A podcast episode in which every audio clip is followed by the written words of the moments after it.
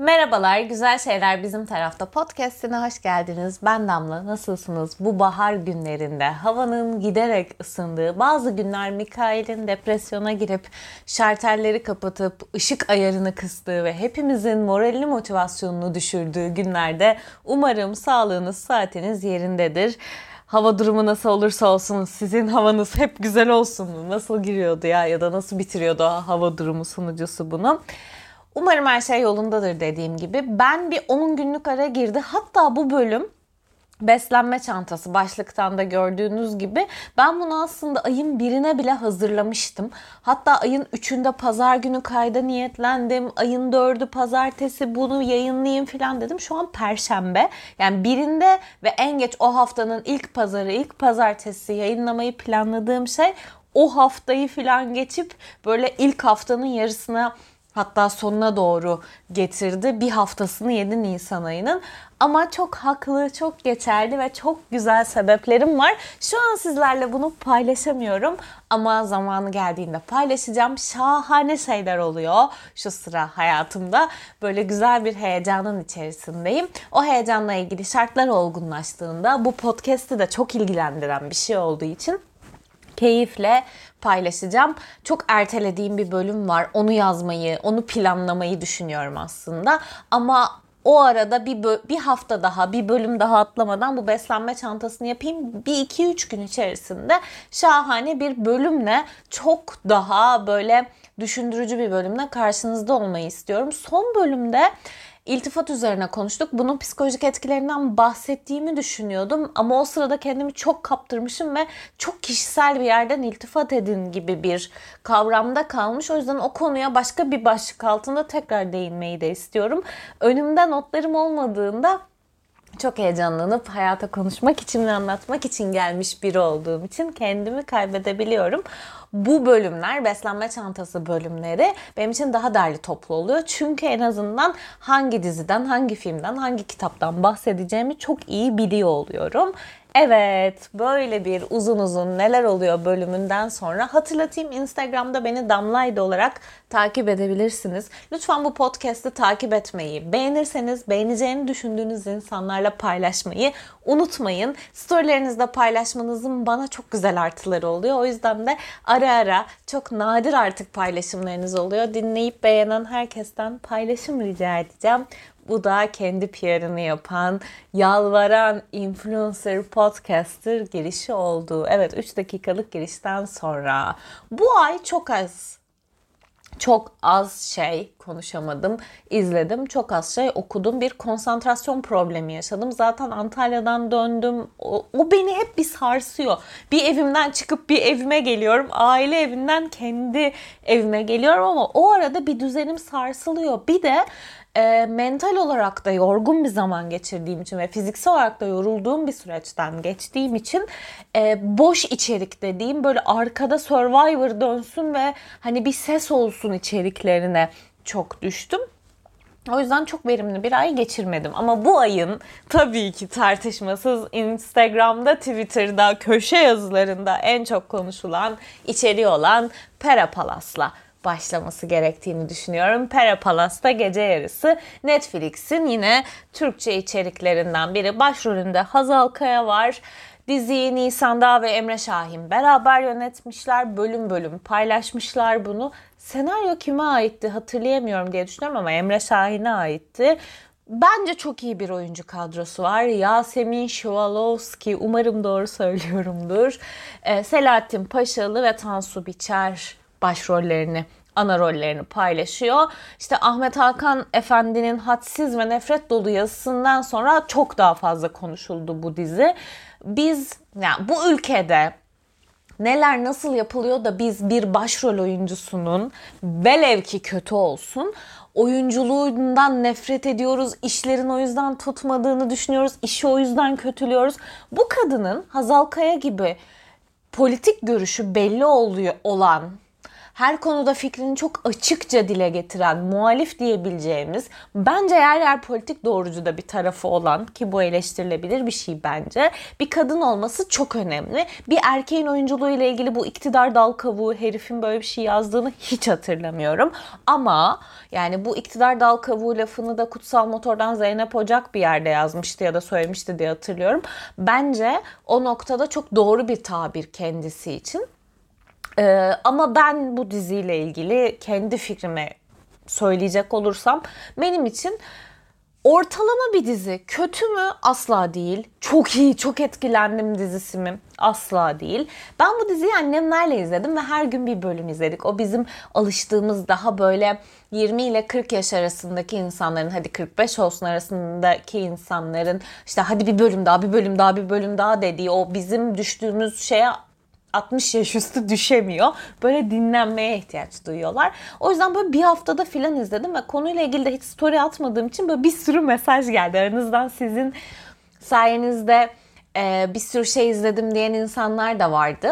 E, fikrimi çok sordular. Ben bu dizinin sanat ekibinin, efekt ekibinin, o işte teknik kısmının çok iyi çalıştığını düşünüyorum. Çok güzel bir gerçeklik yarattığını düşünüyorum ama dizinin senaryosu ile ilgili çok büyük bir sıkıntı var. Yani karakterlere derinlik, sebep, sonuç, işte belirli süreçler ve değişim dönüşüm noktaları yazılmadığı için bu senaryoyu Feriştah'ı gelse oyunculuğuyla bir yere taşıyamaz. Çünkü yani çok böyle kopuk kopuk şeyler oluyor. Tanışıyorlar merhaba işte Perapalas'a geliyor karakter. Görüşüyorlar. 3 dakika sonra Ahmet abi Ahmet abi diye peşinde koşuyor.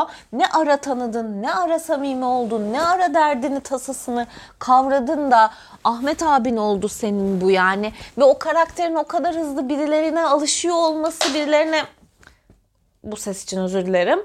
Ee, sevgi gösterebiliyor olması, iletişim kurabiliyor olması karakterin geçmişiyle uyuşmuyor. Hani bu spoiler olmadan böyle söyleyeyim. Pera Palas benim daha önce çalıştığım bir yer. Yani bir oyunumuz vardı benim çalıştığım tiyatroda. Ee, orada işte gişesini kurduğum, bütün o Agatha Christie'nin odasını, aklınıza gelebilecek bütün alanları çok iyi gezdiğim, her birinde çeşitli sahnelerimizin olduğu bir mekandı. Ve ben de oraya gişe açmaya gittiğimde hep e, şuna dikkat ediyordum. İnsanların kılıkları, kıyafetleri, tavırları o kadar kibar, o kadar zarif ve o kadar farklıdır ki size zaten 1920'lerdeymişsiniz gibi çok kolay hissettirebilir. Hemen yani böyle spoiler olmayacak bir şey sebeple Perapalas işte Perapalas'a gidiyor Esra karakteri, Hazal Kaya'nın oynadığı karakter. Elinde bir tost, işte siz aç gelmişsiniz deyip bir tost veriyor ve bildiğiniz Kadıköy'deki rıhtımdaki büfecilerin bile artık kullanmadığı kantinlerde kullanılan kağıtla veriliyor. Arkadaşım o otelde öyle bir tost yiyemezsin. Mümkün değildir. Yani o otelde ben bir kere çok açtım ve çok aç olduğum için bana bir tost ikramında bulundular. Mümkün değil. Hele ki oranın müdürü olan Ahmet abimizin öyle bir tostla gelme şansı yok. Tansu Biçer'e şöyle bir başlık açmak istiyorum. Okulda da çok kısa süre hocam oldu. Çok da saygı duyduğum bir insandır. Çok düştüğüm bir anda bana çok güzel moral, motivasyon veren de bir konuşma yapmıştır. Hayatım boyunca da hiç unutmayacağım. Bence çok güzel bir şey yapıyor ve hem karşısındaki oyuncularla etkileşimi ve onlarla birlikte kurduğu sahne çok güzel. Hem de karakterini böyle bir aura şeklinde alan alan bölge bölge dolaştırıyor. Bu çok büyük bir tecrübe isteyen bir şey. Oyunculuk tecrübesiyle bence işin altından kalkılabilecek bir nokta. Ben onu çok beğendim. Selahattin Paşalı da bence yaşıtlarımız içerisinde en iyi oyunculardan biri. Çok ım, sakin bir yerden oynuyor. Yasemin'i daha önce bir yerde izlemediyseniz ben onun da oyunculuğunu çok beğendim. Ama yani dediğim gibi karakterlerle ilgili ve senaryo ile ilgili o kadar büyük problemler var ki şeye gelemiyorum ben. Oyunculuk eleştirmeye, yönetmenlik eleştirmeye dahi gelemiyorum. Mesela bir tane an var. Esra Ahmet abiye bir şey anlatacak. Bunu da bir karakterin duyması gerekiyor. Böyle ses gelmiyor ama Ahmet abi, Ahmet abi, Ahmet abi diye anlatıyor kız. Yani böyle o kadar daha kurgu, daha kanava dediğimiz halinde kalmış ki senaryo.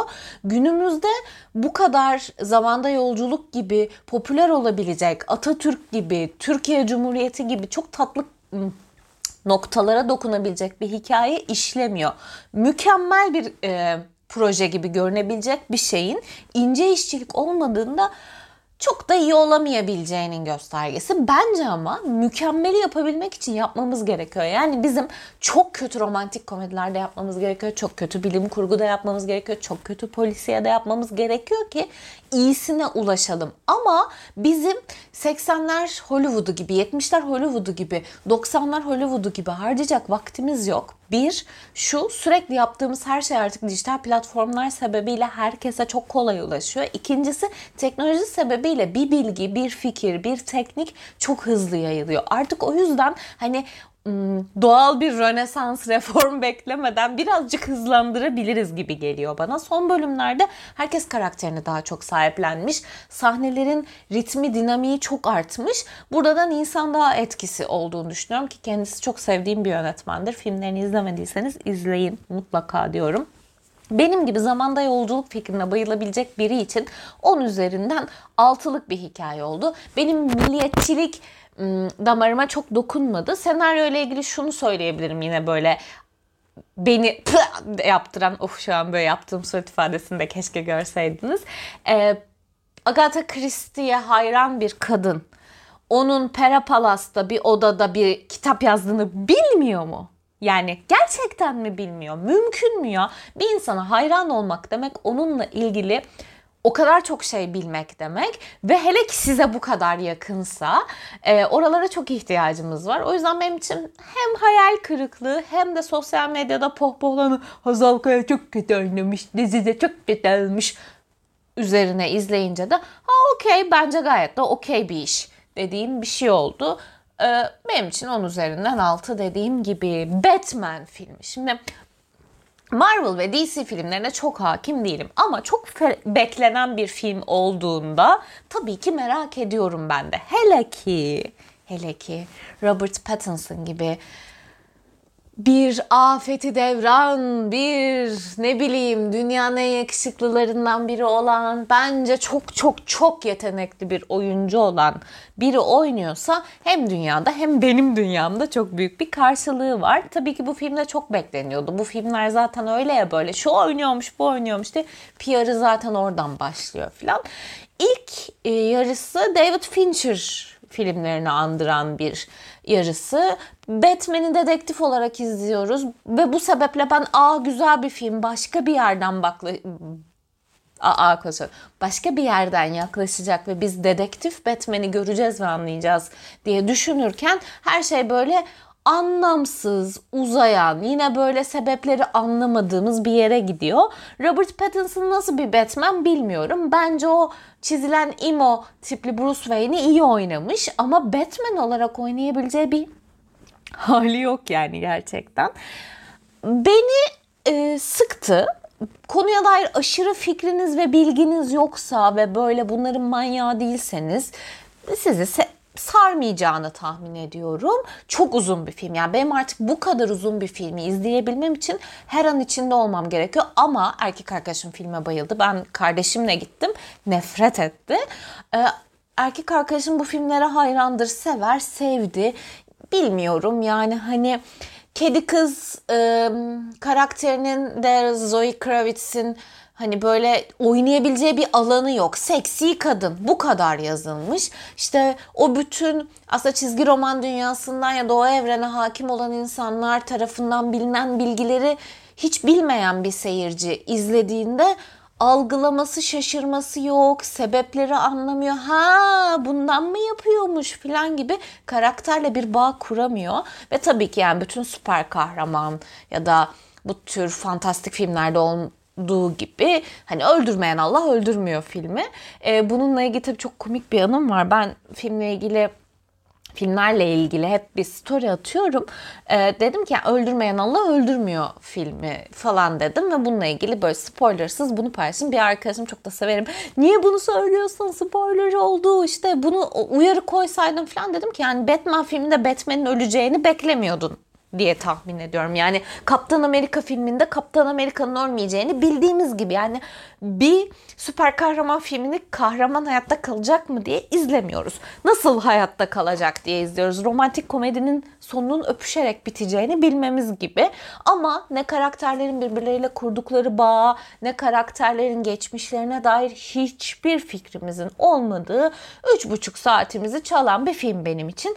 Penguin rolünde Colin Farrell olduğunu bilmeseniz asla anlamazsınız. Çok iyi bir makyaj yapılmış ama madem öyle bir hmm, makyajla oynayacak. Niye Colin Farrell oynuyor? Hiçbir fikrim yok. Bu dünyalara dahil olmak için bence iyi bir başlangıç filmi kesinlikle değil. Ha şunu sevdim ama yani götünde ayı bağıran kahramanların işte e, Kaptan Amerika'dan nefret ederim onun filmlerinden de. İşte onu vurdum kırdım Allah o oldu dünya durdu bilmem ne gibi bir anlatımı yok. Çok daha derinine inebilecek bir potansiyel varken o derine inilememiş bence. Çok sinemada izlemeliyim, o görsel efektleri görmeliyim filan filmi değil. Ha ki zaten Türkiye'de o filmlerle ilgili teknik şeylere hiç dikkat edilmediği için biz karanlık filmler izliyoruz, gereksiz aydınlık filmler izliyoruz, korkunç ses düzenleriyle filmler izliyoruz. Yani burada bayağı şey gibi e, bu koy abi çalışsın filan gibi fast food'un da fast food'unu izletiyor bize sağ olsun bu e, zincir sinema düzenleri yani. Bununla ilgili Caner Özyurtlu'nun bir anısı var. Hatta onu anlatayım. Kendisi bir yaptığı filmi sinemada izliyor ve işte sağ taraftan ses geliyor, soldan gelmiyor. İşte teknik ekibe şey diyor yani bakın e, sinema salonunda bir problem var ses gelmiyor. Film öyledir abi falan diye bir cevap alıyor. Diyor ki ben bu filmin yönetmeniyim ve öyle değil o film. Dolayısıyla da böyle bir hani görsel şölen falan varsa da bunu da IMAX'le falan izleyenler bilebilir. Ben öyle bir para da vermedim vermem de bu filmlere. Ekonominin böyle olduğu bir günde Batman'in e, dertler derya olmuş halini izlemek için 80-90 lira veremeyeceğim. Ha şunu da söyleyeyim. Gotham'ı bu kadar iyi anlatan bir film izlememiştik. Film izlemediğimizi nereden anlayabilirsiniz? Ben bu filmleri izlediğim halde nasıl bir yer olduğunu bu filme görene kadar algılamamışım, hayal edememişim. Bence bu tarz hikayelerde en zoru herkesin sıfır noktasında aynı bilgiye sahip olduğunu düşünmek. Benim gibi cahiliyseniz bu filmden nasıl bir şehir, nasıl bir düzen, nasıl bir devlet düzeni, nasıl bir polis düzeni var anlayabilirsiniz. Ama yani bir e, polis karakolunda yarasa kulaklarıyla gezen Batman fikrine de face palm yaparsınız. Yani hadi abi filan diye. Ama Robert Pattinson ilaç prospektüsü okusa izlerim. Kendisine hayranım, hastayım. Evet bir boş içerikle geliyorum. Is it cake? Ben böyle şovların hastasıyım. Netflix'te var. İşte pasta mı değil mi?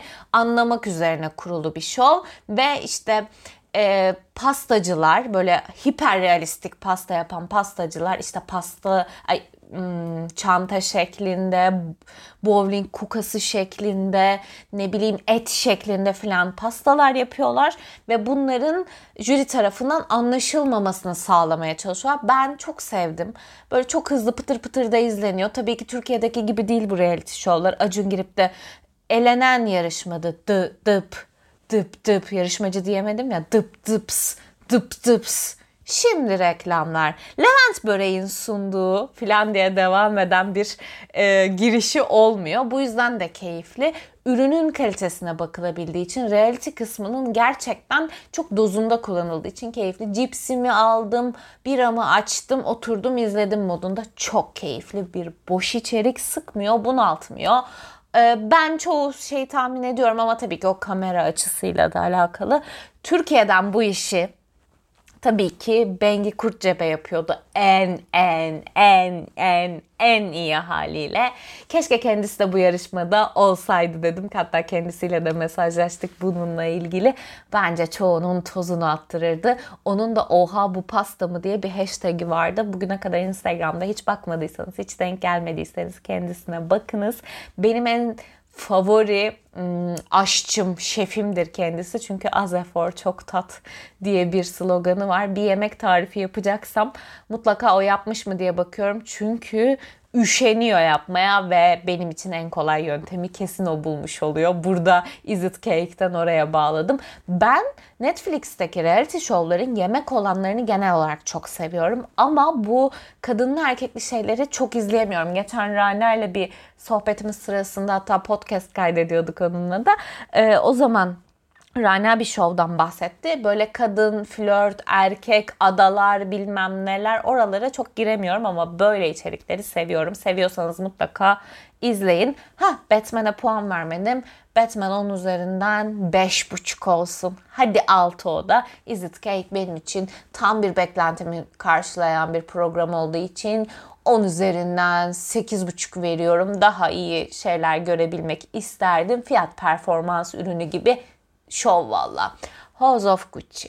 Gerçekten. Sanıyorum Adam Driver Boğaz'dan ev falan aldı ve hani borcunu kredisini ödüyor. Bu neydi ya? Altan Erkekli'nin ev kredisi ödüyorum diye her işte oynuyorum dediği bir röportajı vardı. Ya umarım onun gibi 60'ına kadar böyle devam etmez. Her yerde de oynamasını isterim. İçim sıkıldı. House of Gucci'yi izlerken böyle Allah bitmiyor dedim. Yani hatta attığım story de oydu. İçim şişti. içim ve lütfen Ridley Scott'a biri desin ki yaşlandın annem. Senin artık önünden o monitörü alalım biz filan desin ve biz onu hep çok iyi hatırlayalım. Yani Lady Gaga ablamızın da hırsına sağlık. Yani lütfen kendisine lütfen en güzelinden, en tatlısından bir Oscar verelim ve artık bizi salsın. Yani bizi lütfen bir salsın çünkü yani çok iyi oynayacağım her şeyi oynayacağım diye böyle aşırı angaja bir yerden oynuyor. Ben senaryonun içine hiç dahil olamadım.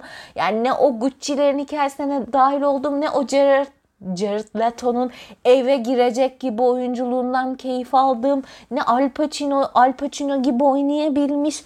ben hiç sevmedim.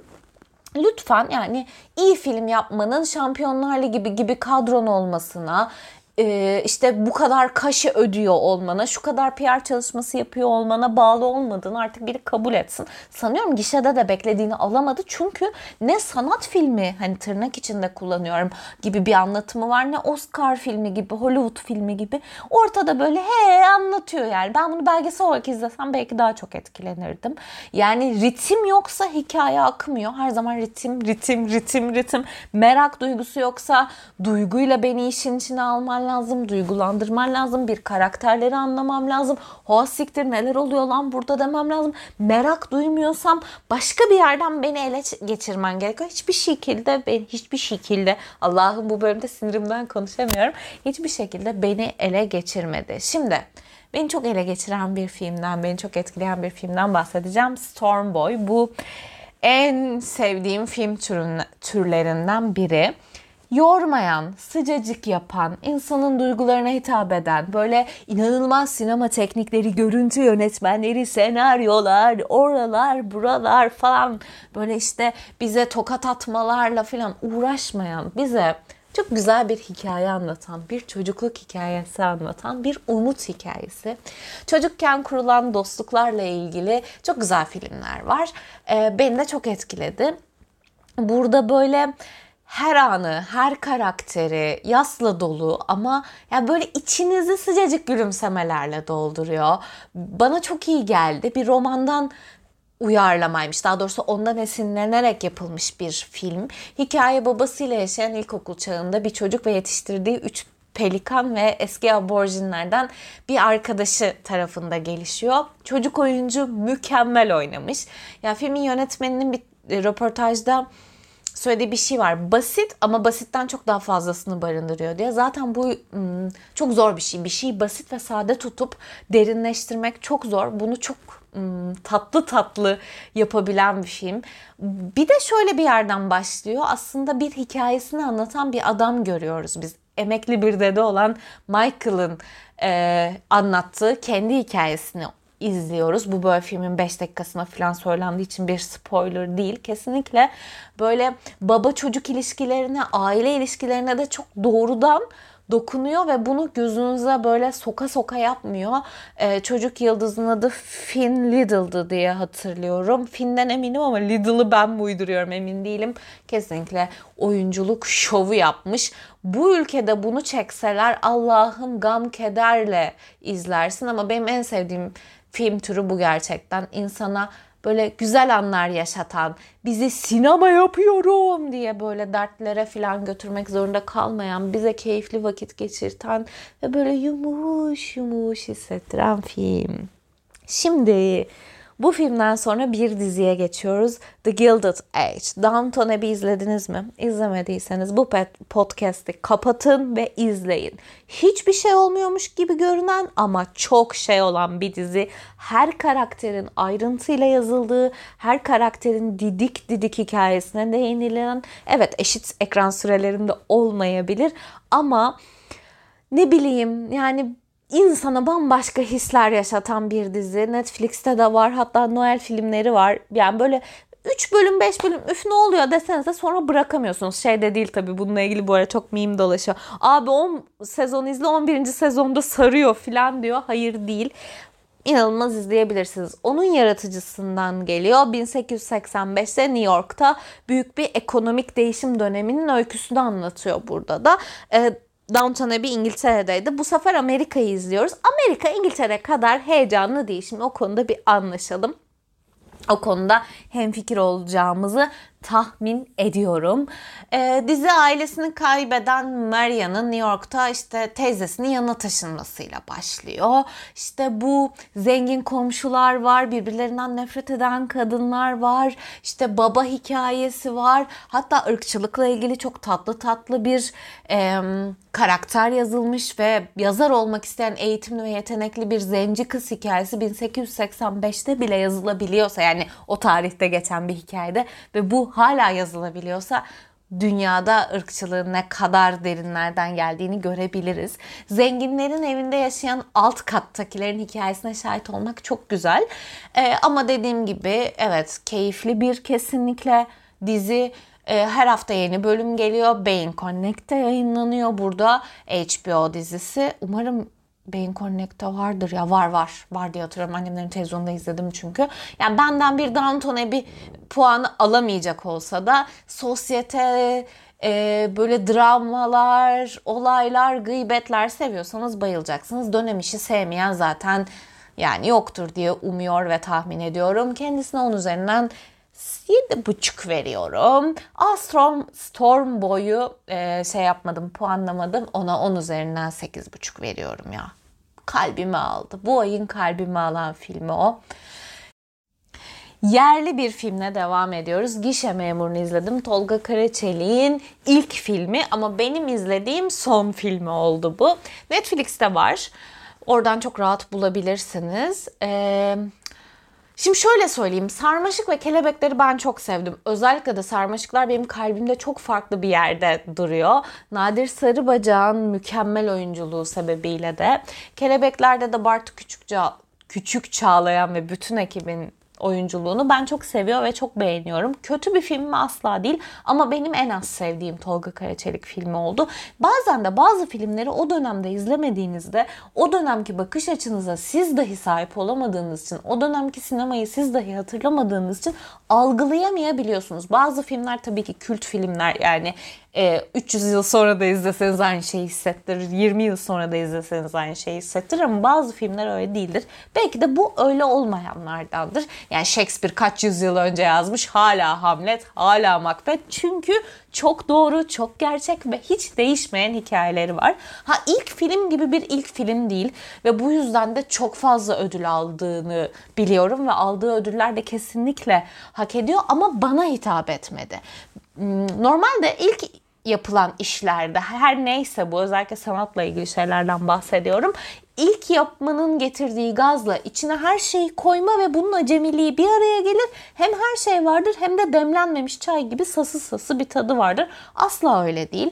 Baba kavramı üzerine, aile üzerine, sıkışmışlık üzerine çok iyi bir film aslında. Ama yani beni galiba şöyle diyen arkadaşlarım yordu. Sarmaşıktan da bence daha iyi. Kelebekler mi? Çok kötü. Tolga Karaçelik olsam gişe memurunu çektikten sonra bir daha film çekmezdim. Ya da ondan sonra da kelebekleri çeksem çok üzülürdüm.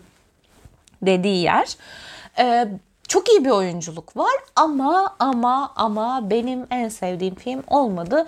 Bitsin diye beklediğim bir film oldu bu. Bir Netflix filmiyle devam edeceğim. Sen Yaşamaya Bak. Keçe'nin yönetmenliğinde Aslı Enver ve Kaan Urgancıoğlu'nun başrollerinde olduğu bir Netflix orijinali o da. Romantik komedi değil, böyle yine aslında Storm Boy gibi sizi hüzünlendiren, duygularınıza dokunan bir film olmaya çalışmış. Ama ya bir şekilde ben filmin sonunda bir böyle işte şeyi var, tokatı var. Onu yedim. Ama e, hikayenin beni şaşırtmaması dışında bir şekilde de böyle kendimi kaptıramadım. Ama bu dediğim gibi bu tarz filmlerden çok fazla izlediğinizde artık çok kalitelisini izlemek istiyorsunuz. Ve böyle filmleri daha yeni yeni yapabildiğimiz için, biz böyle hikayeleri anlatabildiğimiz için henüz derinleşmekte zorlaşıyoruz gibi görünüyor. Ben e, Aslı Enver'e yapılan o stylingi her dizide neredeyse aynı yapılıyor. Aynı kişi yapıyordur belki bilmiyorum ama aşırı beğeniyorum. Güzellik olarak çok beğeniyorum. Kaan Urgancıoğlu'nu da hoş bir adam olarak buluyorum. Onların yakışıklılık ve güzelliklerine kurgulanmamış yani onun üzerine kurgulanmış bir film asla değil. Çocuk oyuncuya bayıldım. Ama bir şekilde benim için böyle iyi film ya. Hissiyle bitmedi. Ha kötü mü? Bence kesinlikle değil. Ya birazcık incir reçeli tadında bir film. Tam olarak Türkiye sinemasında orada duruyor ama işte oralarda olmadığımız için 2010'ların başında olmadığımız için artık 2020'lerde bu hikayeler için bu tam bir televizyon filmi ki zaten bir dijital platforma yapılmış bir film bu.